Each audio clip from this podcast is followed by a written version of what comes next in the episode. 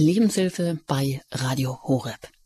Störenfriede gibt es in jeder Familie. Sie können mit ihrem Verhalten zu regelrechten Brandstiftern werden und den Familienfrieden dauerhaft sabotieren.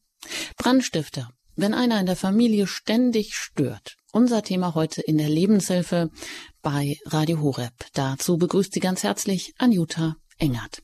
Die Störenfriede und Brandstifter, die verorten wir in unserer Reihe Ehe wir uns trennen. Denn wir sind nicht oder sind wir nicht selbst oft eben diese notorischen Nörgler äh, dem Partner oder auch den pubertierenden Kindern gegenüber? Was tun, wenn sich die Kommunikation in einer negativen Dauerschleife festgefahren hat, um die täglichen Belanglosigkeiten und dabei die gegenseitige Achtung und in der Folge auch die erotische Anziehung auf den Nullpunkt runtergefahren sind? Offenbar fällt uns das positive Verhalten, wie etwa das Loben oder Ermutigen, das Lächeln, das aktive Zuhören oder auch Dinge, ja, über Dinge oder auch sich selbst eben mal mit Humor nehmen, das scheint uns doch viel schwerer zu fallen als negatives Verhalten wie eben das Kritisieren, das Abwerten, Widersprechen oder auch Mauern. Glückliche Paare bestärken sich aber viel häufiger, als sich gegenseitig zu bekämpfen, so der amerikanische Psychologe John Gottman. Positive und gewaltfreie Kommunikation, die kann man aber lernen und trainieren. Wir haben jeden Tag die Möglichkeit, an den eigenen Schwächen zu arbeiten oder mit Veränderungen bei uns selbst anzufangen, unsere eigenen Bedürfnisse besser kennenzulernen und natürlich auch die des Partners und Erstaunliches auch zu erleben wie wir dabei auch über uns selbst hinauswachsen können. Ja, da wollen wir heute mal gucken und hören, wie das geht. Und das erklärt uns Dr. Albert Wunsch. Ich freue mich, dass ich mit ihm jetzt hier verbunden bin aus Neuss. Herzlich willkommen hier in der Lebenshilfe bei Radio Horeb, Herr Dr. Wunsch. Ja, guten Morgen auch alle Hörerinnen und Hörer der Lebenshilfe. Sie sind Paar-, Erziehungs- und Konfliktberater und das äh, schon seit ähm, Jahrzehnten in eigener Praxis und auch immer noch. Sie sind Buchautor, auch ähm, haben so Bestseller geschrieben wie Die Verwöhnungsfalle oder Abschied von der Spaßpädagogik, haben sich aber auch mit dem Thema der Resilienz beschäftigt, mit mir selbst zum stabilen Ich. Ja, und Herr Wunsch, Sie sind ähm, äh, schon auch Jahre in verschiedenen Lehrtätigkeiten an der Katholischen Hochschule in Köln gewesen, an der Hochschule für Ökonomie und Management in Neuss und Essen haben oder hatten auch einen Lehrauftrag an der Philosophischen Fakultät der Universität Düsseldorf. Das heißt, das Lehren, das hört irgendwie nie auf, bis ins hohe Alter, oder? Wie ist das aktuell bei Ihnen? Ja, es ist eine schöne Einführung. Also das Lehren hört nie auf und damit hört aber auch das Lernen nie auf. Denn in dem Augenblick, wo man lehrt oder wo man für andere ähm, ja irgendwie sich Gedanken macht, was ihnen helfen könnte, ist das immer eine Folge von Selbstauseinandersetzungen. Wenn diese nicht sehr inhaltlich und intensiv und auch kontinuierlich passiert, dann wird aus der Lehre mit EH schnell eine Lehre mit Doppel-E. Ja, und das wollen wir nicht. Das wollen wir nicht, dass hier die Lehre mit EH, also doch die soll hier stehen heute, aber nicht, dass wir leer ausgehen am ja. Ende dieser Sendung. Und dazu sind natürlich auch Sie, die Sie uns zuhören, eingeladen, auch sich mit Ihren Fragen hier in dieser Sendung zu melden, zu beteiligen, ehe wir uns trennen. Brandstifter, wenn einer in der Familie ständig stört. Ähm, Herr Wunsch, wie ist das denn aus Ihrer jahrzehntelangen Praxis und Erfahrungen in der Praxis und in der Lehre? Das ist ja eine gute Kombination. Was sind denn so klassische Minenfelder, wo, ich fange jetzt mal mit dem Partner an, wo der Partner zum Brandstifter wird in der Beziehung. Und ich denke, dass sich irgendwas totläuft, das ist zwangsläufig in jeder Partnerschaft so, aber sich das bewusst zu machen, wo sind denn so klassische Minenfelder? Ja, ich glaube, das erste Minenfeld ist uns gar nicht bewusst, was nicht beim anderen liegt, sondern bei mir selbst. Ich glaube, das Hauptminenfeld besteht darin, dass ich meine, wenn irgendwo etwas schief läuft, dass, wenn doch der andere es richten würde, es weg wäre. Aber der Begriff des Störenfrieds macht schon deutlich, stört der andere mich oder stört mich das, was der andere macht und ich bin eventuell selbst die Voraussetzung dafür. Und wenn ich da nicht an diese Ursprungsfrage mit ja viel Selbstkritik, aber auch mit einer Prise Demut daran gehe. Demut ist ja ein Begriff, der heute ja auch noch in frommen Büchern steht, aber er beinhaltet ja eigentlich die Aussage, ich habe den Mut, mich auch selbst in Frage zu stellen und mich nicht als den Mittelpunkt der Welt zu betrachten. Das ist eine uralte christliche Tugend, gleichzeitig eine hochaktuelle. Ich habe den Eindruck, sie verwässert oder versandet immer mehr.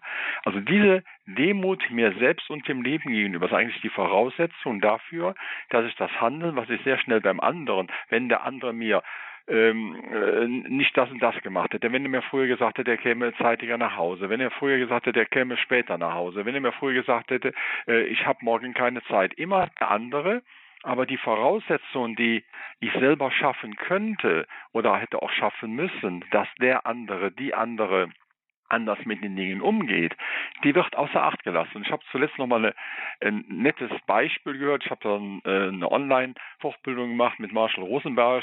Für die, die den Namen nicht kennen, wird es ja wahrscheinlich viele sein.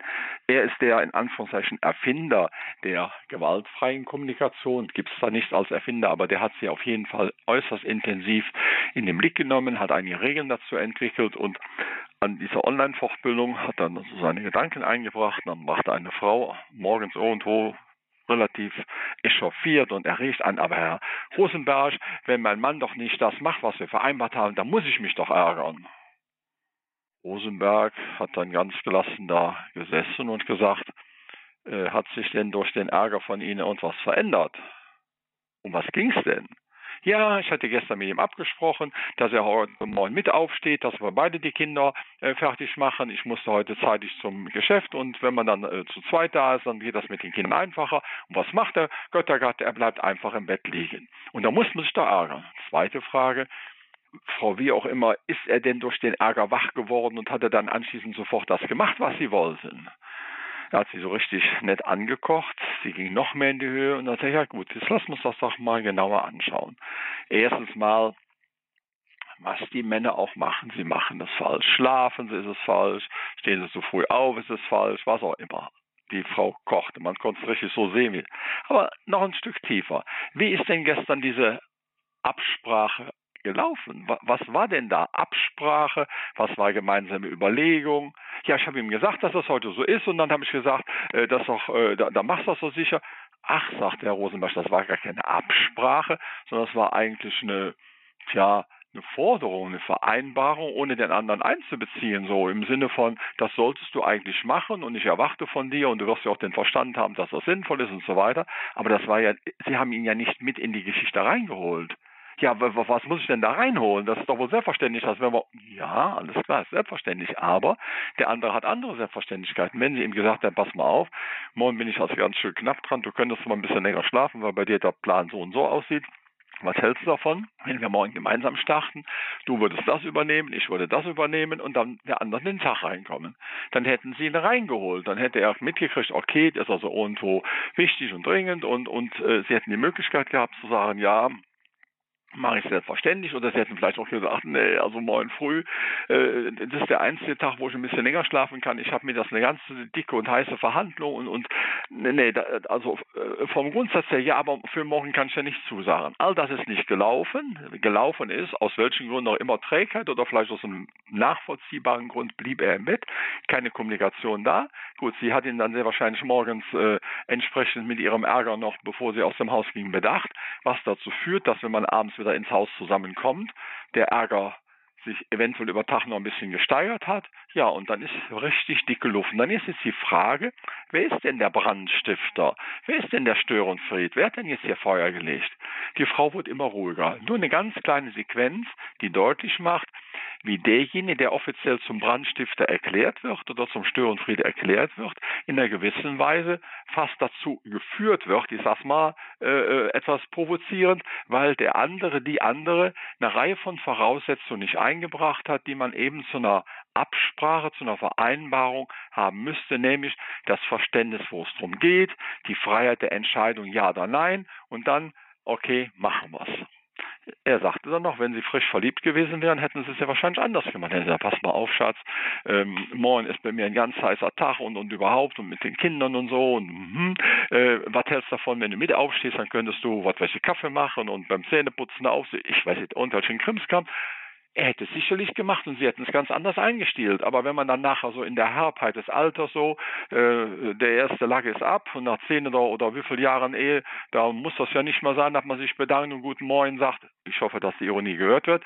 Und äh, dann, äh, dann muss das alles so funktionieren. Aber äh, zum Funktionieren ist eine Gemeinschaft zwar in der Lage, aber nur, da kann man von der Mechanik her wissen, wenn es gut geölt wird, wenn es gut geschmiert wird, wenn Sie den Motorwechsel, vergessen, wenn es nicht geschmiert wird, wird irgendwann der Motor stecken bleiben, Kolbenfresser haben und wie sowas. Also gut funktionieren tut nur dann was, wenn ich auch vorher investiere, also schöne, schöne Wortspielerei, funktionieren, investieren, wenn ich auch vorher immer wieder neu in meine Beziehung, in meinen Ablauf, in meine Familie investiert habe und dann mich natürlich auch über, die, äh, über das freuen kann, was dann aus dieser Investition herauskommt, nämlich ein gutes Miteinander, ein freudvolles Helfen, ein, ein sagen, ist mir jetzt zwar schwer, aber ich mache es trotzdem, weil, weil, weil.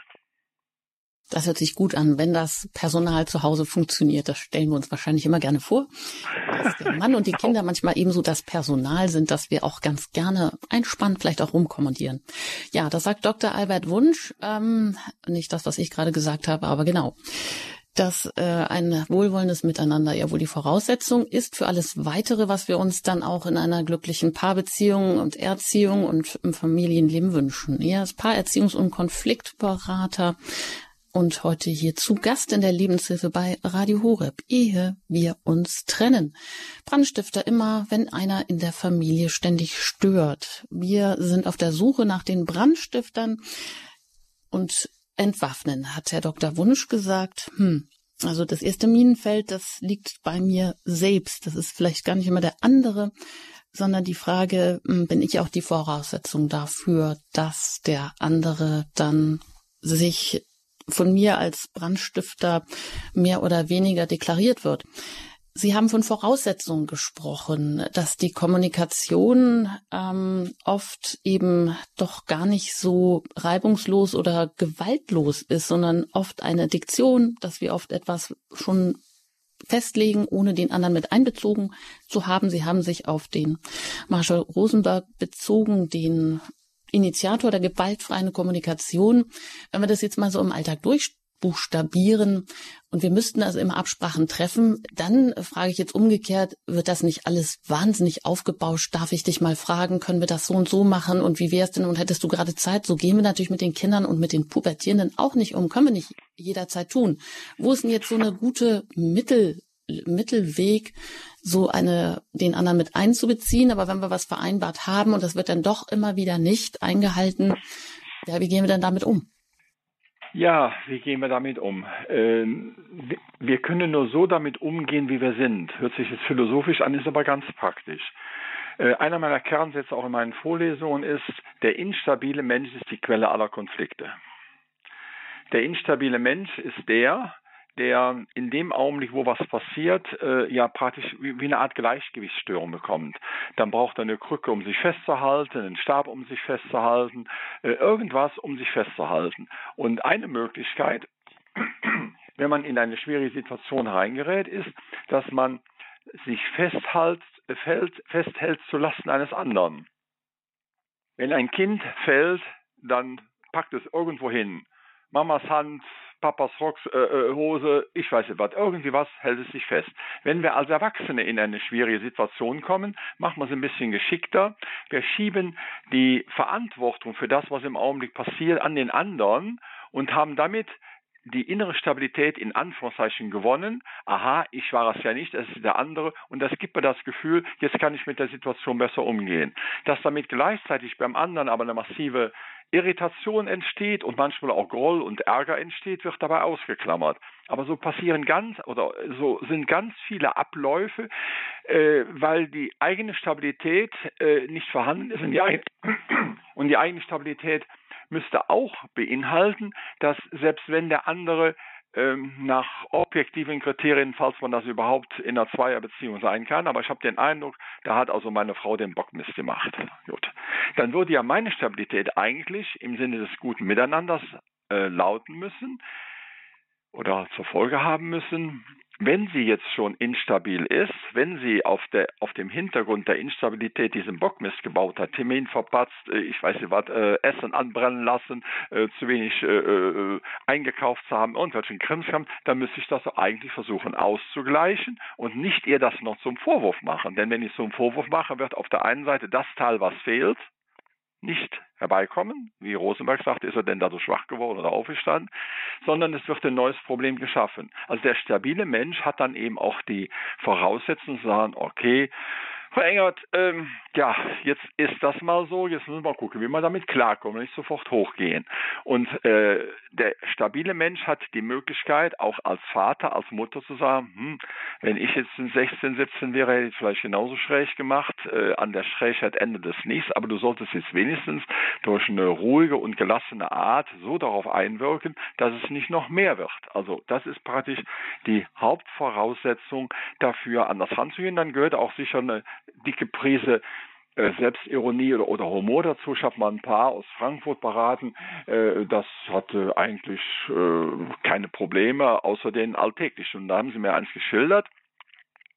Sie sind abends beide aus ihren jeweiligen Berufsfeldern durch Zufall zur gleichen Zeit an der Türe mit ihren zwei Autos angekommen, gehen rein und sie haben noch nicht die Jacke an der Garderobe aufgehangen. Da war also eine Missstimmung da und, und äh, ja, äh, es äh, rumorte ob das Ei morgens nicht richtig gebacken, äh, äh, gekocht war oder irgend, irgendwas am Fort äh, vom, von der Paarsituation vom Morgens oder vielleicht auch vom Groll des Tages, den man dann versucht hat beim anderen abzulassen, war da.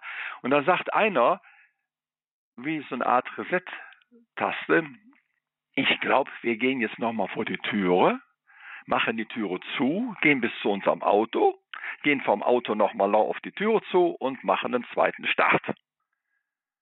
Äh, die beiden haben das gemacht, äh, sehr wahrscheinlich selber nicht genau wissen, was dabei rumkommt, aber es war irgendwie so die Idee, wenn man doch so bei technischen Geräten Reset, vielleicht kann man es hier auch nochmal machen, Neustart, sind dann auf die Haustür zugegangen, haben natürlich ein bisschen mit, mit, mit äh, sich auch, äh, ja, das heißt ein bisschen komisch gefühlt und haben vielleicht übertrieben gesagt, guten Abend, lieber Franz, guten Abend, liebe Petra, ist ja schön, dass du da bist. Und sind dann reingegangen und haben beide über sich gelacht und gleichzeitig auch über äh, eine große Freude gehabt, die Reset-Taste zu einem Zeitpunkt zu finden, wo es noch relativ einfach war. Denn wenn dieser Abend so weitergegangen wäre, dann wäre äh, im Kühlschrank etwas gefehlt, was der andere natürlich dann zu verantworten hat. Beim Tischdecken hätte was gefehlt, was dann wiederum der Gegenüber zu verantworten hätte. Und das kann nicht so hochschaukeln, dass dann, äh, ja, man kann dann sagen, der Abend ist gelungen und dann äh, geht man zu verschiedenen Zeiten ins Bett und wenn es ganz äh, super kommt, sagt man, ich glaube, ich brauche ein bisschen Abstand, ich schlafe im Wohnzimmer auf der Couch, was auch immer immer aus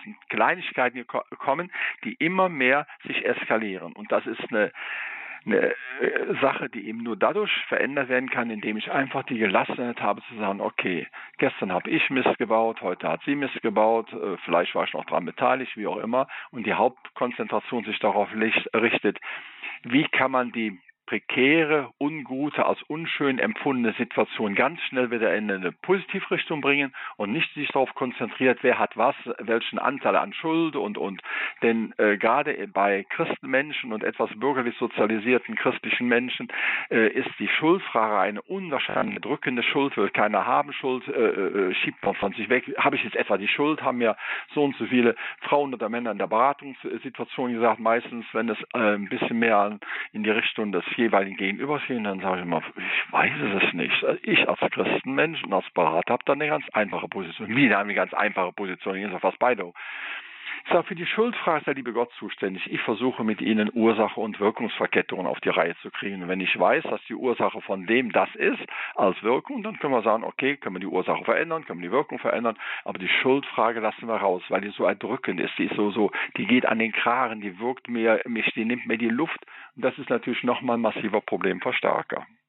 Mhm. Das ist ja schon mal ein guter Hinweis, dass man diese Schuldfrage, die sich ständig da vielleicht ähm, dahinter verbirgt oder sich gerne darunter mischt, dass man die beiseite lässt. Das heißt, hier muss man irgendwie über seinen Schatten springen. Ja.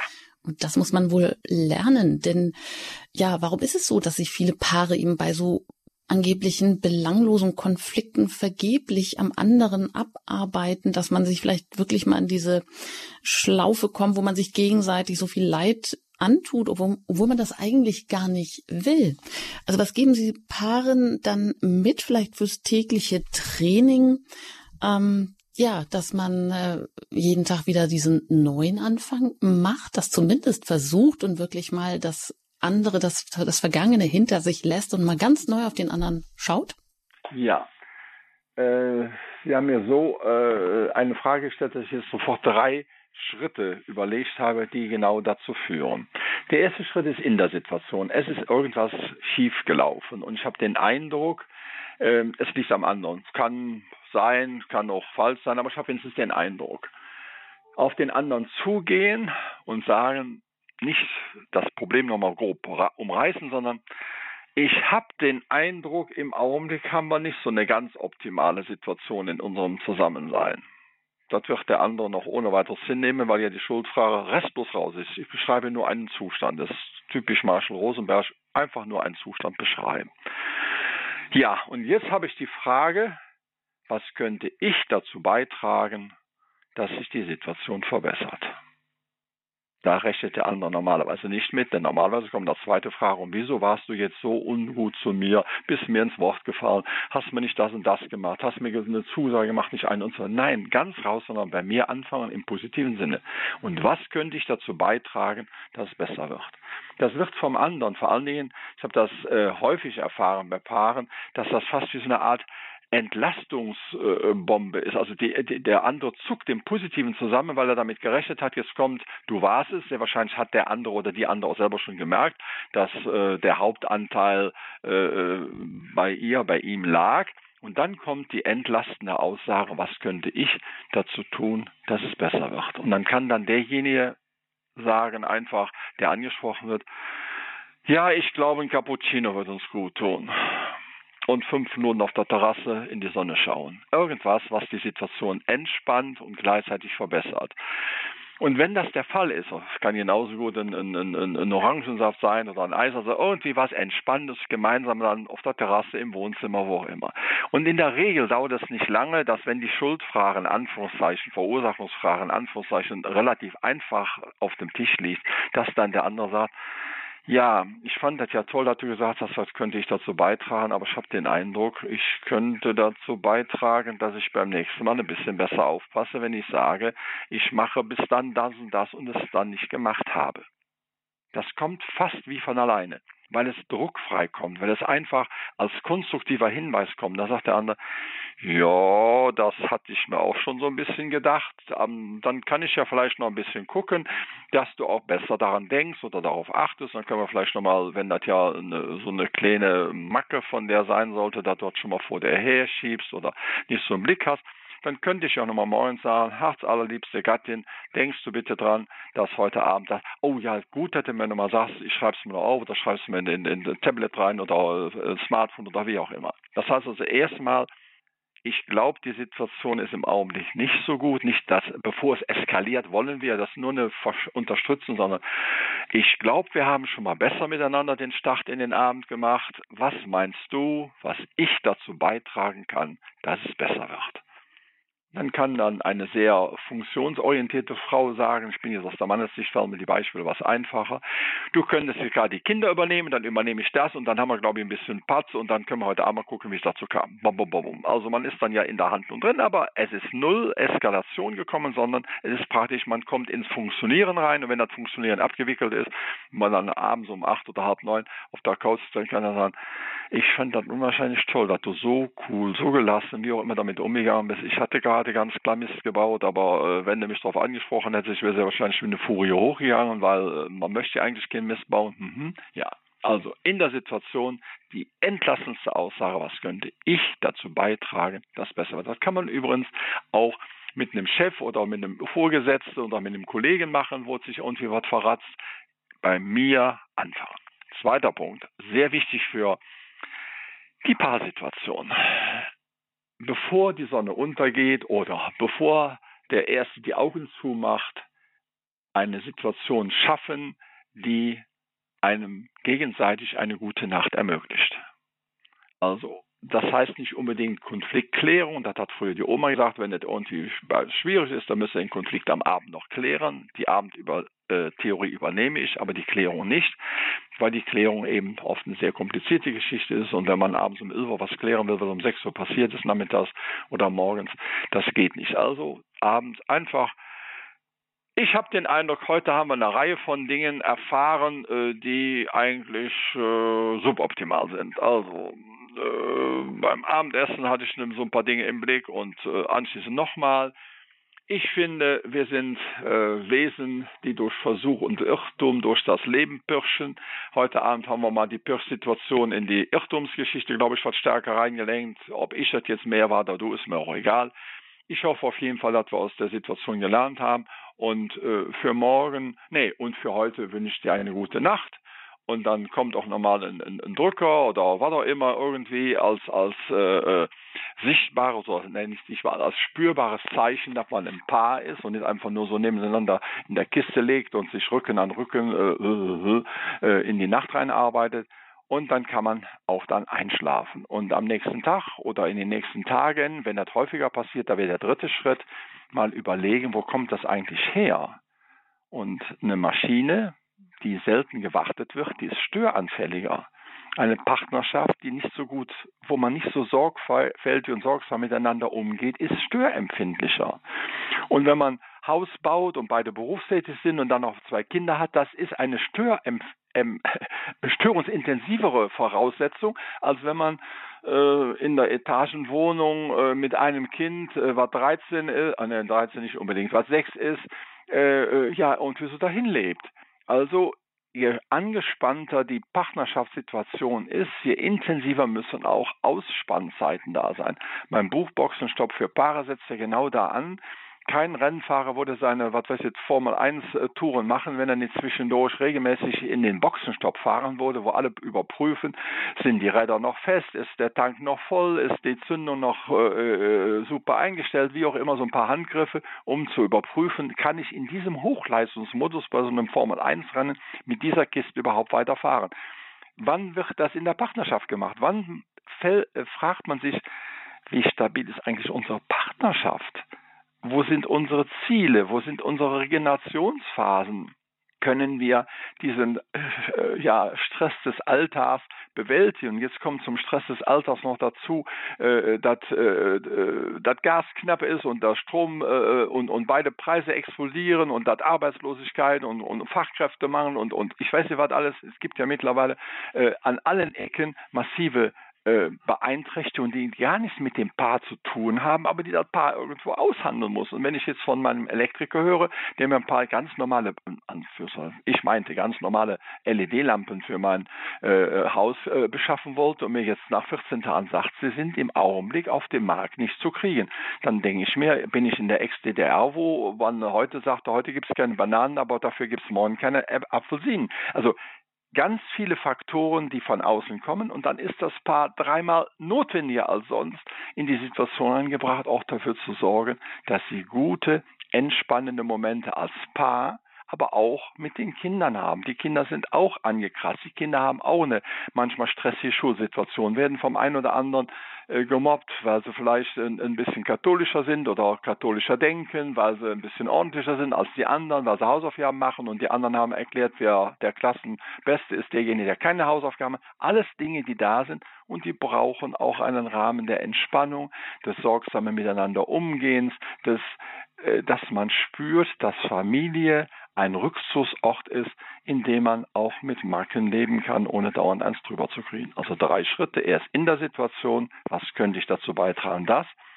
Zweiter Punkt, bevor die Augen zufallen, den Abend oder den, den, den Tag so beenden, dass man den anderen auch gut schlafen lassen kann und dass man auch äh, ja irgendwo miteinander spürt, als Paar sich den Herausforderungen des Tages zu stellen. Und die dritte Frage, was könnte uns als Paar, was könnte uns als Familie gut tun. Und dann ist das wichtiger als irgendwie mal wieder eine Reise oder ein größeres Auto oder ich weiß nicht, was alles äh, heute äh, wichtig ist oder ein neues Smartphone. Das sind alles die Dinge, die laufen, aber das sind nicht die Dinge, die unser Leben tragen. Das sagt Dr. Albert Wunsch, erst Paar, Erziehungs- und Konfliktberater in Neuss in eigener Praxis auch noch tätig.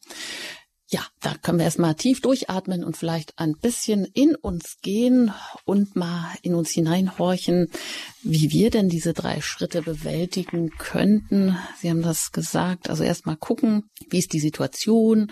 Erstmal ohne die Schuldfrage hier überhaupt reinzubringen, den Eindruck schildern, dass es vielleicht gerade nicht so gut läuft und die Frage, die, glaube ich, alles entschärft. Was kann ich dazu beitragen, dass es besser wird? Sie haben gesagt, das ist wie so eine Entlastungsbombe und ich glaube, hier kommt auch das zum Tragen, äh, wovon Sie eingangs sprach, nämlich von dieser Demut, also dem Mut, mhm. mich selbst in Frage zu stellen und dem Mut auch dem anderen vielleicht zu dienen in so einer Situation, dass es dann besser wird. Und der zweite Punkt war, ja, bevor die Sonne untergeht, so zumindest einen, einen Friedensabschluss schaffen, dass jeder einfach gut damit schlafen kann, das vielleicht noch mit einem Zeichen untermauern und erst als drittes und dann in aller Ruhe auch mal fragen, woher kommt das jetzt vielleicht und was können wir uns auch Gutes tun. Ähm, wie stabil ist unsere Partnerschaft, dass man da so äh, wirklich kleine Momente der Entspannung auch immer wieder einbaut. Ja, wie sieht das bei Ihnen aus in Ihrer Partnerschaft oder welche Erfahrungen haben Sie uns, haben Sie gemacht und mögen Sie uns vielleicht auch hier mitteilen und Ihre Fragen direkt an Dr. Albert Wunsch stellen, wenn es um genau diese Brandstifter geht? Wo sind wir Sie selber? wenn einer in der Familie ständig stört, wie können wir damit umgehen? Und zu dieser Frage lade ich Sie herzlich ein, sich auch gerne hier zu Wort zu melden. Sie erreichen uns jetzt unter der 089 517 008 008. Das ist die Hörernummer. Wenn Sie vielleicht außerhalb von Deutschland anrufen, von unterwegs anrufen, dann wählen Sie die 0049 vorneweg und dann die 89 517 008 008. 08. Nach der Musik geht es hier gleich weiter in der Lebenshilfe bei Radio Horeb und gerne auch mit Ihren Fragen.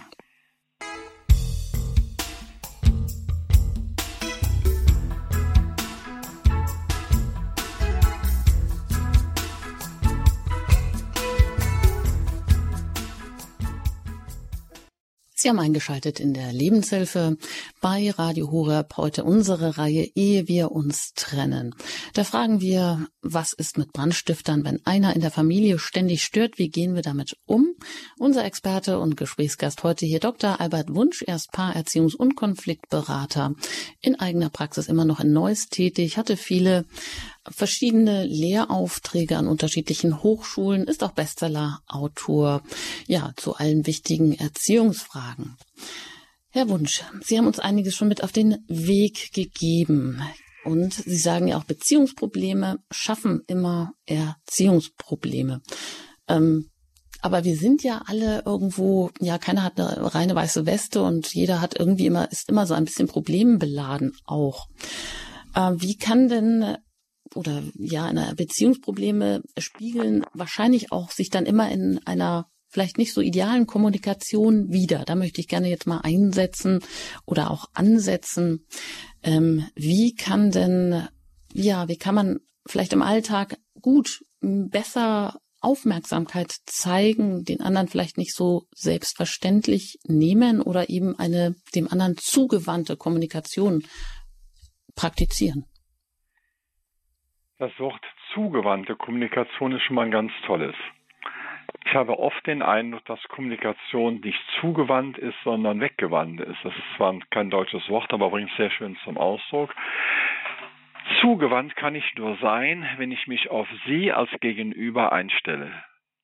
Wenn ich aber mich nicht auf Sie einstelle, dann bin ich nur bei mir. Dann bin ich bei meinen Bedürfnissen, bei meinen Sorgen, bei meinen Problemen und will die loswerden. Und ich habe zuletzt mal so einen schlau dummen Spruch gehört, die Menschen reden nicht miteinander, um zu reden, äh, um zuzuhören, sondern um zu reden. Das heißt, ich rede mit einem anderen, um mir, um mich selbst darzustellen. Ich habe mit Studenten das äh, als äh, kleine Übung mal gemacht. Ich sage, gehen Sie mal ähm, beim nächsten Gespräch ein bisschen sorgfältig ran, wenn Sie mit einer Freundin reden und äh, äh, Sie waren drei Wochen in Urlaub und dann sagt die Freundin, Mensch, wir sollten uns doch mal äh, zusammensetzen, äh, da würde mich doch interessieren, äh, wie das denn im Urlaub war. Und achten Sie mal darauf, wie lange es an Minuten braucht, dass aus dem Bericht, den Sie von Ihrem Urlaub in Griechenland bringen, es überspringt, dass Sie von Ihrer letzten Urlaubsreise nach wo auch immer berichtet. Denn es geht so, dass Sie drei, fünf Sätze sagen, dann reagiert der andere, oh, schön, schön, schön. Dann kann auf einmal, ach, so eine ähnliche Situation hatte ich mal, als ich auf Korsika war und da ist das und das passiert. Und wenn Sie nicht aufpassen, fängt an diesem Zeitpunkt an, das Ganze umzukippen und sie berichtet von ihrem Korsika-Urlaub und Sie haben eigentlich vorher von einer anderen Insel von Griechenland berichten wollen, was heißt von Rhodos, und das ist ganz weg. Das heißt, Sie treffen sich offiziell unter der Vorgabe, erzähl mir doch von deinem Urlaub auf Rhodos und nach drei Minuten ist das Ding umgekippt und der andere erzählt von sich. Das hat nichts mit den Inseln zu tun, hat nichts mit Urlaub zu tun, sondern hat was damit zu tun, dass wir die Gespräche meistens suchen, unter dem Gesichtspunkt uns selber mitzuteilen. Das ist irgendwo verstehbar. Das kennen wir auch von kleinen, kleinen Kindern. Die haben irgendwo Dreijährige, waren im Zoo und dann musste Oma oder, oder Papa, Mama müssen alle Tiere beschrieben bekommen und dass die vier Beine. Ich weiß nicht was. Alles, alles, was das Kind begeistert und aufgenommen hat, will man loswerden. Das scheint bei Erwachsenen auch noch zu sein, aber die müssten ja eigentlich in der Lage sein, das so ein bisschen zu kanalisieren. Aber tiefer ist beim Kind wie auch beim Erwachsenen, die in dieser Phase sind, ich will mitteilen ja, wenn also ein Paar damit äh, zu tun hat, dass beide immer nur mitteilen wollen, aber nicht beide wirklich teilen die Zeit und auf den anderen zuhören wollen, dann ist das schwierig. Und ein anderer schlaudummer Spruch ist der, äh, den ich auch mal irgendwo so aufgenommen habe, dass, äh, wie heißt er jetzt, der Kniff beim Reden ist das Zuhören. Jetzt gibt es da einen Menschen, auch in einer gewissen Weise Erfinder Rogers, der Carl Rogers, der ähm, das äh, empathische, zuhörende, aufnehmende Gespräch sehr intensiv äh, analysiert hat und sagt, ich kann mich einem Menschen dann eigentlich nur äh, äh gut zuwenden, wenn ich aktives Zuhören gelernt habe oder anwende. Wenn Sie morgen Situationen im Frühstück, äh, äh Fernsehen oder beim äh, wenn Sie Situationen, wo Paare miteinander frühstücken, im Fernsehen oder können Sie genauso gut am Flughafen oder am Lokal sehen, wie das da läuft, da ist in der Regel nicht das suchende Gespräch im Sinne von, äh, was steht heute an, was möchtest du machen, sondern immer, ich will mich mitteilen und will irgendwelche Sachen loswerden. Aber das ist keine Basis für miteinander umzugehen. In dem Augenblick, wo ich weiß, dass äh, bei Ihnen meinetwegen die Schwiegermutter gestern gestorben ist und ich heute mit Ihnen sprechen würde, dann wäre meine Chance, mit Ihnen ein Gespräch zu führen, wie ist es denn, was macht Schwiegervater, wie geht Ihr Mann damit um, Dinge, die alle mit dem anderen zu tun haben. Und wenn man da eine Fähigkeit entwickelt hat, das zu machen und aktiv wirklich zuzuhören, dann ist das für einen, für den anderen eine unwahrscheinliche Wohltat. Nochmal die Situation am Frühstückstisch. Ich bringe es mal eher Smartphone am Frühstückstisch liegen, die Zeitung auf der anderen Seite, am besten läuft zwischendurch noch der Fernseher und sie sagt, übrigens möchte ich dir sagen, dass ich heute zwei Arzttermine habe und äh, was später vom Büro kommen. Sie kriegt keine Reaktion und sagt zu ihm, hast du mir zugehört? Was kommt? Natürlich habe ich dir zugehört. Ich kann wörtlich wiederholen, was du gesagt hast. Stimmt, das ist so ein mechanisches Vorgehen. Aber spätestens bei dem Hinweis zwei Arztbesuche müsste das Smartphone an die Seite geschoben werden, müsste der Fernseher ausgeschaltet werden und die Zeitung müsste symbolisch auf den Nachbartisch gelegt werden. Entschuldigung, habe ich was nicht mitbekommen. Äh, Arzt ist ja eigentlich nicht, dass man sich da irgendwelche Drops gekauft, sondern äh, um was, ja, der eine ist nur eine Vorsorgeuntersuchung beim Zahnarzt oder, oder, oder was weiß ich. Also, aber ist ja dann doch eine ganz schöne Beeinträchtigung für dich für den Tag. Äh, fehlt dir ja auch Zeit und so. Pass mal auf, was hältst du davon, wenn du, wenn du jetzt da schon einen gestressteren Tag hast, dass ich dann das Einkaufen übernehme oder bei der Schwiegereltern vorbeifahre oder ich weiß irgendwelche Dinge. Da würde aus einem Gespräch sich ein Handlungsimpuls ergeben, der unterstreicht, der verdeutlicht, wir beide sitzen in einem Boot, wer Steuermann ist und wer Ruderer ist, ist eigentlich Nebensache, das können wir beide gleichermaßen austauschen. Wir mühen uns darum, wir, wir sorgen dafür, dass wir eine gute, tragfähige Gemeinschaft haben. Rogers hat herausgefunden, dass die meisten Gespräche eben genau was anderes sind und hat dann eben so das aktive Zuhören. Da gibt es eine ganz schöne Geschichte ähm, von ähm, äh, dem aus dem Buch Momo, ein Zitat. Momo, Fantasiefigur in echt seltener zu finden, Momo konnte so gut zuhören, dass die Menschen Dinge sagten, die sie vorher gar nicht wussten oder glaubten, dass sie sie nicht wissen. Das ist aktives Zuhören, den anderen dazu bringen, sich selbst zu finden und damit eine Basis zu haben, ja, der echten Mitteilung. Und das ist natürlich eine Geschichte, die in Beziehungen auch unwahrscheinlich notwendig und wichtig ist, dass Gespräche nicht zum Schlagabtausch führen, sondern zum Erkunden, wer ist der andere und was könnte dem anderen dienlich sein innerhalb der äh, sogenannten äh, äh, Werbezeit, dann hat man früher so Werbungskosten, also wenn man noch in der Situation ist, um einen Partner sich zu bemühen, dann denkt man sich rein, ach, äh, der hat heute Morgen gesagt so und so, dann wird das heute Abend vielleicht so sein, äh, Mensch, äh, der fährt da und dahin, da könntest du vielleicht diese Freude machen. Das hat auch nichts nur mit Männern und Frauen zu tun, auch eine gute Freundschaft, eine Nachbarschaft ist im Anfang wesentlich aufmerksamer als später, aber das hängt nur damit zusammen, dass dann nachher die Gleichgültigkeit oder der Egoismus ein einzieht, so nach der Divi Gleichgültigkeit, ich nehme alles, was ich kriegen kann, oder der Egoismus, ich achte doch gar nicht mehr darauf, was die anderen wollen, sondern ich achte nur darauf, dass das, was ich will, auch umgesetzt wird. Das ist der Tod einer jeden Freundschaft, der Tod einer jeden Beziehung, der Tod auch einer Familie, wenn das sich zum Familiensystem entwickelt. Mhm. Ja, das, äh, da ist viel Luft nach oben, da haben wir, glaube ich, viel zu tun, gerade wenn man vielleicht junge Erwachsene beobachtet, die sich da äh, irgendwo zusammensitzen und in einem Kommunikationszeitalter alle paar Minuten auf den Bildschirm schauen. Allein schon das äh, macht vielleicht deutlich, wie schwierig es ist, überhaupt äh, zu einer zugewandten Kommunikation zu kommen, die ja irgendwie auch ja, wo es um Beziehungen geht, um Interesse an dem anderen und nicht nur das Abspulen der eigenen Bedürfnisse. Ja, Sie erreichen uns mit Ihren Fragen hier zum Thema Brandstifter, wenn einer in der Familie ständig stört in der Reihe Ehe wir uns trennen unter der 089 517 008 008. Und das hat Frau Bessler getan. Ich freue mich, dass ich Sie hier begrüßen darf aus Tannhausen. Herzlich willkommen in der Sendung. Ja, grüß Gott. Ich möchte mich als allererstes ganz, ganz herzlich bedanken für den wunderbaren Vortrag. Ich habe so viel lernen dürfen. Ich höre ganz viel Radio Horeb, wenn ich, sobald ich in der Wohnung bin und eine Arbeit mache, höre ich diese Vorträge und ich habe mein Leben so wunderbar äh, geprägt und beschenkt und ich kann auch anderen damit beschenken. Ich habe, ja, wir sind jetzt 49 Jahre verheiratet nächsten Monat und ich kann alles, was Herr Wunsch sagt, wirklich bestätigen, unterschreiben, so ist es. Die ersten 20 Jahre waren total schwierig. Wir haben auch ein Geschäft gehabt. Wir waren den ganzen Tag zusammen. Äh, viele Entscheidungen waren zusätzlich gemeinsam zu treffen. Also es war schon nicht einfach. Aber wie ich dann das verstanden habe, nicht, ich fange bei mir an. Ich versuche nicht meinem Mann zu ändern, dass es so ist, wie ich ihn gerne hätte, sondern ich, ich fange an, genau alles, genau da hat sich so vieles entspannt. Und ja, und wir sind jetzt einfach glücklich, dass wir jetzt diese Zeit miteinander erleben dürfen. Mein Mann ist knapp 80, ich bin auch über 65.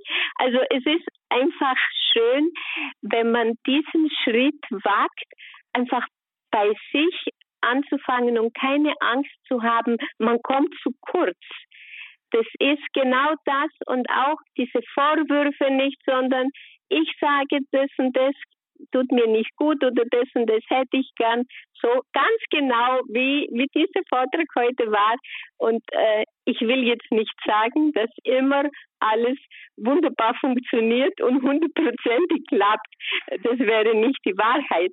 Aber ich muss sagen, zwei Drittel mindestens von äh, diese, das funktioniert wunderbar. Und wenn manchmal wirklich eine Situation kommt, äh, wo, wo wir einfach nur uns momentan nicht einig sind, dann lassen wir es einfach mal eine halbe Stunde, Stunde stehen und dann reden wir in Ruhe wieder miteinander. manchmal, wenn es abends ist, sage ich, du kalte Sonne ist schon untergegangen und dann müssen wir einfach beide lachen. Und ja, ich will mich bedanken und ich will sagen, das funktioniert und Mut machen zu beginnen. Wie schön ist das, Frau Bessler, dass Sie jetzt anrufen, uns das mitteilen. Seit fast 50 Jahren eben auch diese drei Schritte, die Herr Wunsch hier genannt hat, ja mehr oder weniger in die Praxis umsetzen, das Leben mit allen Höhen und Tiefen. Ja, Glückwunsch Ihnen und vielen Dank. Alles Gute Ihnen. Vielleicht mag Herr Wunsch kurz dazu etwas sagen. Ja, es hat mich berührt. Äh, und äh, das hat nochmal eine Dimension eingebracht, die ich eben auch meinte, vor allen Dingen noch als Rheinländer. Äh, ich fand das schön und dann miteinander lachen. Die Sonne ist noch nicht ganz untergegangen, schafft es noch oder was. Auf jeden Fall, dass man einfach auch merkt, wir haben alle unsere Macken. Äh, wir müssen nicht unbedingt zur Schau tragen, aber wir sollten dazu stehen. Äh, manche Frau hat mir nach einer langen Beratungseinheit gesagt, wenn sie so ein bisschen in diese Selbstauseinandersetzung intensiver eingestiegen ist, Herr Wunsch, also wenn ich ehrlich bin, ich würde mich selber nicht gerne heiraten wollen. Also, wenn man seine eigenen Macken kennt und damit einen kritischen Blick drauf hat, dann sagt man, ja, okay, das ist ja nicht so einfach. Dann bin ich so und dann bin ich so und was weiß ich alles, aber der andere ist genauso. Und wenn man dann die Synergien, das war auch nochmal schön, wenn man es wagt, wird es nicht weniger, sondern mehr. Es, es ist so. Ich kann noch eine kleine Überleitung machen, weil zuletzt nochmal ein Anruf kam von jemand, der sagt, Herr Wunsch, mit meiner Frau kann man nicht diskutieren. Sagen viele Männer. Dann habe ich darauf gesagt, ja, äh, was diskutieren Sie denn so? Ja, äh, ob wir im Urlaub dahin oder dahin fahren. Und dann stellte sich nachher heraus, im Grunde hatten beide verschiedene Vorstellungen von den Urlaubszielen und wollten per Diskussion den anderen dazu bringen, auf die eine Richtung einzuschwenken. Äh, gestern habe ich noch eine ähnliche Passage in der Vorlesung, äh, was kam, da brachte eine Studentin ein, eine Drei-Minuten-Regel hätte sie mal gehört. Das fand ich also ganz toll, vor allen Dingen, das war jetzt die zweite Veranstaltung, dass sie so mit eingestiegen ist. Da. Was äh, ist für sie die drei Minuten? Ja, wenn man in drei Minuten nicht zum Ergebnis gekommen ist, dann sollte man sich fragen, um was geht's hier eigentlich? Denn wenn ich eine Idee habe, die meiner Frau gut gefällt und sage, soll man nicht am Wochenende nach Holland fahren, die sagt, ja, ist ja alles klar. Wenn ich sage, wollen wir nicht nach Holland fahren und wir fängt dann an zu diskutieren, hat die entweder was gegen Holland, die hat was gegen äh, dieses Wochenende oder ich weiß nicht was. Und das kann man per Diskussion nicht wegkriegen. Dann ist eine Alternative ist der sogenannte Gedankenaustausch und anschließend das Resümee, was man daraus ziehen kann. Aha, sie möchte das, ich möchte das und wo haben wir jetzt einen gemeinsamen Nenner? In dem Augenblick, wo ich in der Diskussionsphase bin oder im sogenannten Diskussionsmodus bin, da bin ich immer noch dabei, den anderen für meine Idee zu motivieren, rüberzuziehen, äh, äh, unter Druck zu setzen, Argumente zu finden. Noch und nöcher können übrigens Männer ganz gut, die immer tausend Argumente für ihre Dinge finden und die Frauen finden nicht ganz so viele Argumente. Und da sagt er, ist ja ganz klar, die fehlende Argumente, also machen wir es doch so wie ich mal. Ja, also es gibt ganz viele Spielarten, die eben Diskussionen in die Irre führen lassen und der Gedanken- und Meinungsaustausch und dann anschließend zu sagen, wo haben wir jetzt eine Schnittmenge? Der kann auch in fünf Minuten gelingen, aber auf keinen Fall zu lange diskutieren. Also merken wir uns den Ihren Leitsatz. Der Kniff beim Reden ist das Zuhören. Und wir hören auch gerne Ihren Fragen zu. Sie können uns jetzt auch noch erreichen unter der 089 517 008 008. Und das hat auch Frau Herrmann getan und sie darf ich jetzt hier in der Sendung begrüßen aus dem Schwarzwald. Herzlich willkommen, Frau Herrmann. Grüß Gott alle miteinander. Wie froh bin ich doch, dass ich euch höre.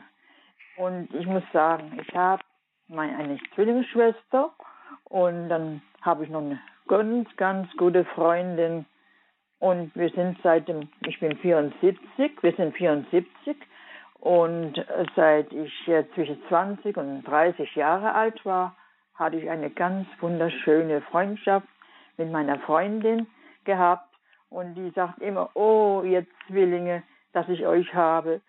Und wir sind auch von, durch Höhen und Tiefen, durch Verzweiflung, durch, also durch so vieles hindurchgekommen.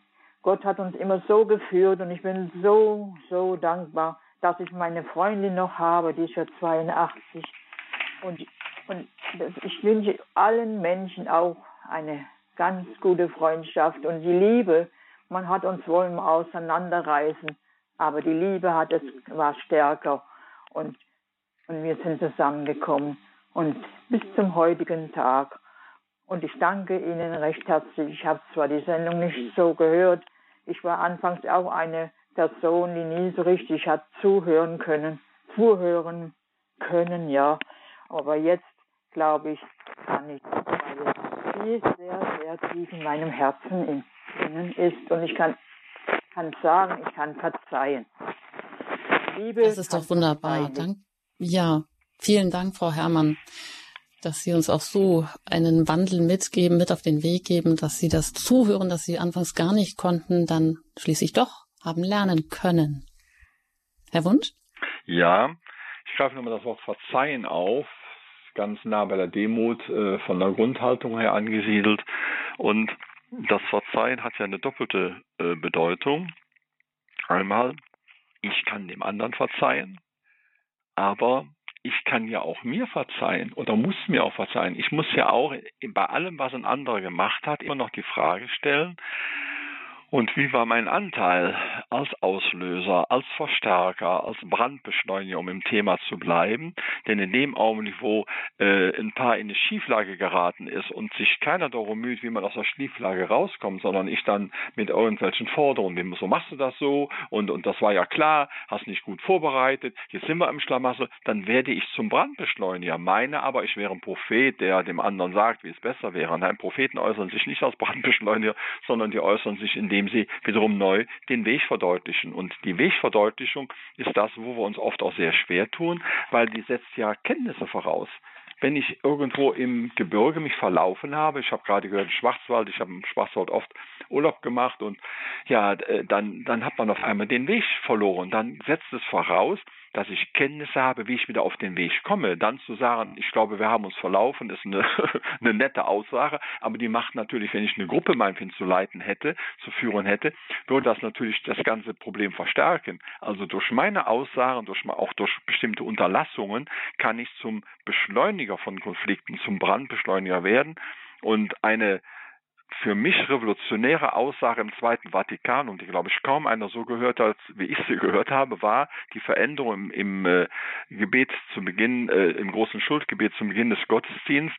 Da wird immer ja vorher gefragt, durch meine Schuld, durch meine Schuld, und dann, was ich Gutes, äh, was ich Böses getan habe. Und nach dem Zweiten Vatikanum ist der kleine Satz da reingekommen, was ich Gutes unterlassen und Böses getan habe. Die, die Menschen, die heute alle so gut sind, haben sie kaum noch was Böses getan, brauchen sie nicht mehr beichten, Selbstreflexion auch nicht okay, ich lasse das mal einfach so stehen, aber wenn ich einen Menschen finden würde, der mir sagen würde, ich habe auch nie was Gutes unterlassen, dann würde ich sagen, oh, jetzt habe ich gerade einen Heiligen. Ich, ich, leite das Verfahren sofort ein, weil so viel Heiligkeit auf einmal gibt es da nicht. Also Gutes unterlassen innerhalb der Partnerschaft heißt, ich sehe, dass der andere sich müht und mache nichts. Und werfe es ihm am besten noch, am besten in Anführungszeichen noch vor. Also dieses Gutes unterlassen äh, sollte auch noch, das wäre vielleicht noch in die Tagesreflexion für Paare und für Menschen aller Art, ähm, nochmal in den Abend reinnehmen. Äh, Selbstreflexion unter dem Stichwort und was habe ich heute Gutes unterlassen? Meinem Chef gegenüber, meinen Kindern gegenüber, meinem Ehepartner, meiner Ehepartnerin gegenüber oder wie jetzt in dem Beispiel meiner guten Freundin, meinem Nachbarn gegenüber. Was habe ich da Gutes unterlassen? Und wenn da einer einschläft und sagt, vorher alles Balletti, alles super, dann hat er entweder kein Herz oder kein Hirn oder, oder beides zusammen. Ja, eine ja, auch nochmal eine, eine gute, ähm, ein guter Hinweis, eine Aussage, was habe ich Gutes unterlassen? Das heißt ja auch, da ist eigentlich, dürfte nie Leerlauf sein in einer Partnerschaft. Das ist immer, es geht eigentlich immer weiter. Es gibt immer was Neues. Es gibt wirklich jeden Tag wieder etwas, dem man sich neu zuwenden kann. Und wenn Sie das so sagen, Tagesreflexion, da habe ich auch gerade einen guten Podcast gehört über so ein ganz kurzes Tagebuch, was man mit immer den immer gleichen Fragen führen kann. Und wenn man das verschriftlicht, dann hat das mehr, ähm, na, dann ist das nachhaltiger, setzt sich mehr im Bewusstsein fest dass man auch, ja, um sich einfach äh, nicht im Sinne der Effizienz, aber im Sinne des Wachstums, vielleicht auch des christlichen, religiösen Wachstums weiterzuentwickeln, vielleicht auch eben gemeinsam. Ja, aber hier warten auch noch Hörer und das ist natürlich das Allerbeste und deshalb geht's hier gleich weiter zu einer Hörerin, die ich jetzt hier begrüßen darf. Hallo. Hallo. Ja, ich muss äh, leider sagen, dass ich den Vortrag nicht äh, ganz gehört habe. Ich habe eingeschaltet, ab dem Sie gesagt haben, äh, äh als es darum ging, um das Zuhören und dass man auch mal hinterfragen soll beim Gegenüber. Und da habe ich viele andere Menschen gesehen oder einige, sage ich jetzt mal, bei denen ich sagen kann, boah, toll ja, die hinterfragt und, und interessiert sich und so weiter. Und da muss ich ganz ehrlich sagen, das fehlt mir. Ich bin ein, ich glaube, dass ich kein so guter Zuhörer bin und ich würde es so gern sein, dass ich mich darauf auf das äh, Gespräch konzentrieren kann und meinem Gegenüber Interesse zeigen kann. Und meine Frage ist, ich hoffe jetzt nicht, dass Sie das vorher schon irgendwie gesagt haben oder erwähnt haben, weil wie gesagt, ich habe das Ende nur mitbekommen ob ich das, ob und wie ich das erlernen kann. Ob Sie da einen Tipp für mich oder für die Hörer haben. Ja, vielen oh. Dank zum einen. Und Sie können das natürlich, was Sie verpasst haben, gerne jederzeit dann im Podcast ähm, in der Mediathek nachhören. Jetzt aber Herr Wunsch. Ja, sehr schöner Beitrag. Mir fällt als erstes die Unterscheidung ein zwischen Fragen, Nachfragen und Hinterfragen. Ähm, ist im Alltag vielleicht vom Sprachlichen her gar nicht so bewusst. Hinterfragen heißt häufig, warum hast du das gemacht? Wieso hast du das gemacht? Hättest du es nicht anders machen können? Also so ein bisschen ein kontrollierendes Hinterfragen. Das ist das, was wir nicht ganz so äh, gut wollen. Äh, wenn Ihre beste Freundin, also jetzt die Anruferin, sich unverschrägt verliebt hat und Sie haben den Eindruck, das kann also nie was werden und hinterfragen, dass die geht äh, äh, was ist eventuell ja, gegen sie vor und sagen, was soll das denn hier? Willst du mir jetzt meinen Partner ver, ver, verunglimpfen und willst du mir jetzt hier irgendwie, äh, bist du neidisch, alles mögliche. Also die Hinterfragung ist eine kritische Geschichte, aber Nachfragen, Interesse nachfragen ist eine einfache Sache. Und jetzt ganz konkret das Zuhören lernen, indem man bestimmte Voraussetzungen schafft. Punkt eins, manchmal mache ich, das ist für Menschen, die mich etwas äh, weniger kennen, äh, eigenartig, mache ich beim Zuhören die Augen zu. Das heißt, ich konzentriere mich ganz auf das Wort. Meine Frau ist ja schon ins Zimmer reingekommen und sagt, äh, na, also, bist du eingeschlafen beim Telefonieren? Ich sage, nein, sag ich, ich war hochkonzentriert, weil ich keine Ablenkung von draußen, von einem Schriftstück auf meinem Schreibtisch, nein, hochkonzentriert muss man nicht machen, aber die hohe Konzentration ist auf jeden Fall notwendig, dem anderen zuhören. Und der andere erzählt, und dann war ich heute da, und dann war ich heute da. Und dann könnte die Nachfrage, nicht das Hinterfragen, sondern die Nachfrage könnte dann sein, äh, ich habe nicht ganz mitbekommen, weshalb da warst. Ach, äh, du hast nicht im Altenheim irgendjemand besucht, sondern du hast deinen Vater im Altenheim besucht. Äh, wie lange ist er denn da? Ist er dauernd da? Also Fragen, die vom anderen einfach beantwortbar sind und die vom Empfinden her sehr stark in seinen Interessenbereich auch reinkommen. Und dazu ist eine andere kleine Notwendigkeit, aber gar nicht so einfach äh, zu erlernen, aber man kann das auf jeden Fall. Man kann man braucht dafür Empathie. Das heißt, das Gefühl, sich in den anderen hineinzuversetzen. Manche Studenten, die sagen dann, ja Wunsch, aber wie kann man das denn lernen und so, oder wo kann man es machen? Dann habe ich ein ganz einfaches Beispiel gebracht und habe gesagt, was unterscheidet das Herausstellen der Mülltonne, wenn Müllabfuhr ist, wo ein empathischer Mensch die Mülltonne rausstellt und ein nicht empathischer Mensch die Müll rausstellt. Die haben nämlich angeguckt wie ein Auto und sagt, was hat denn jetzt das Rausstellen der Mülltonne mit Empathie zu tun? Ich sage, Sie können es sehen. Da können Sie manchmal sogar feststellen, wer in dem Haus wohnt.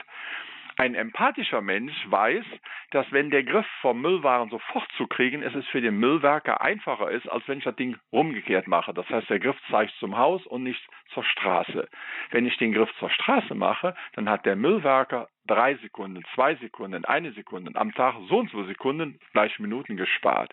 Das heißt, es geht um ist es auch augenscheinlich, um das Hineinfühlen in das Handeln eines anderen. Okay, er macht es so gut. Empathie beim Arbeiten. Ich sehe, dass jemand einen Nagel sucht. Was wird er anschließend wohl suchen? Einen Hammer, wenn er nicht in der Hand hat. Das heißt, die Gedanken, die ein anderer hat, mich hineinversetzen und sagen, aha, was wird der nächste Schritt sein? Das kann man sehr gut durch beobachten.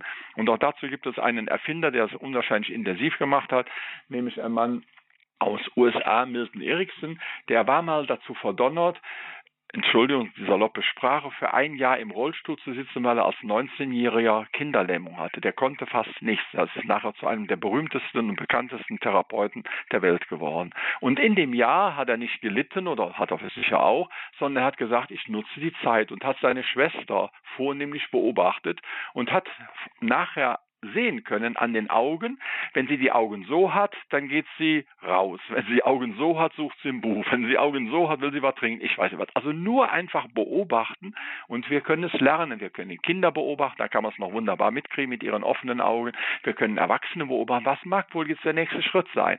Und dann habe ich jede Menge Anhaltspunkte, um dann auch in einem solchen Gespräch mit jemand die entsprechenden Fragen zu stellen. Und es sind immer offene Fragen, keine Fragen, wo man denkt, will der andere mir antworten, wie, wie oft warst du verheiratet? Schlechte Frage. Äh, ich kann aber fragen, äh, was ist für Sie zum Beispiel das Ideal von einer Partnerschaft, wenn Sie davor stehen, nur dann wird er mir sehr wahrscheinlich die tollsten Dinge sagen oder Sie. Also Fragen, die der andere beantworten kann, sich in die Lebenssituation des anderen ein Stück reinversetzen und aus dieser Lebenssituation dann Interessefragen formulieren. Und dann ist eigentlich das Zuhören, wenn man dann eben auch lang genug dann den anderen reden lässt, ganz einfach. Wunderbar. Vielen Dank für diese ganz konkreten Schritte zum ähm, aktiven Zuhören und die Zeit läuft uns davon. Aber ein Herr Fritze möchte ich jetzt hier auch noch zu Wort kommen lassen, ganz kurz. Jetzt sind Sie ja, auch noch. Äh, ganz kurz, äh, ziemlich am Anfang von äh, zu dem Thema Beschuldigen als Kommunikationsblogger. Wir haben die Heizung im Haus eingebaut und dann mit Spanplatten alles ver verkleidet. Und ein Nachbar hat geholfen, hat die Spanplatten mit einem Drehnagel festgenagelt und hat genau ein Heizungsrohr getroffen. Da kam das Wasser rausgesprüht.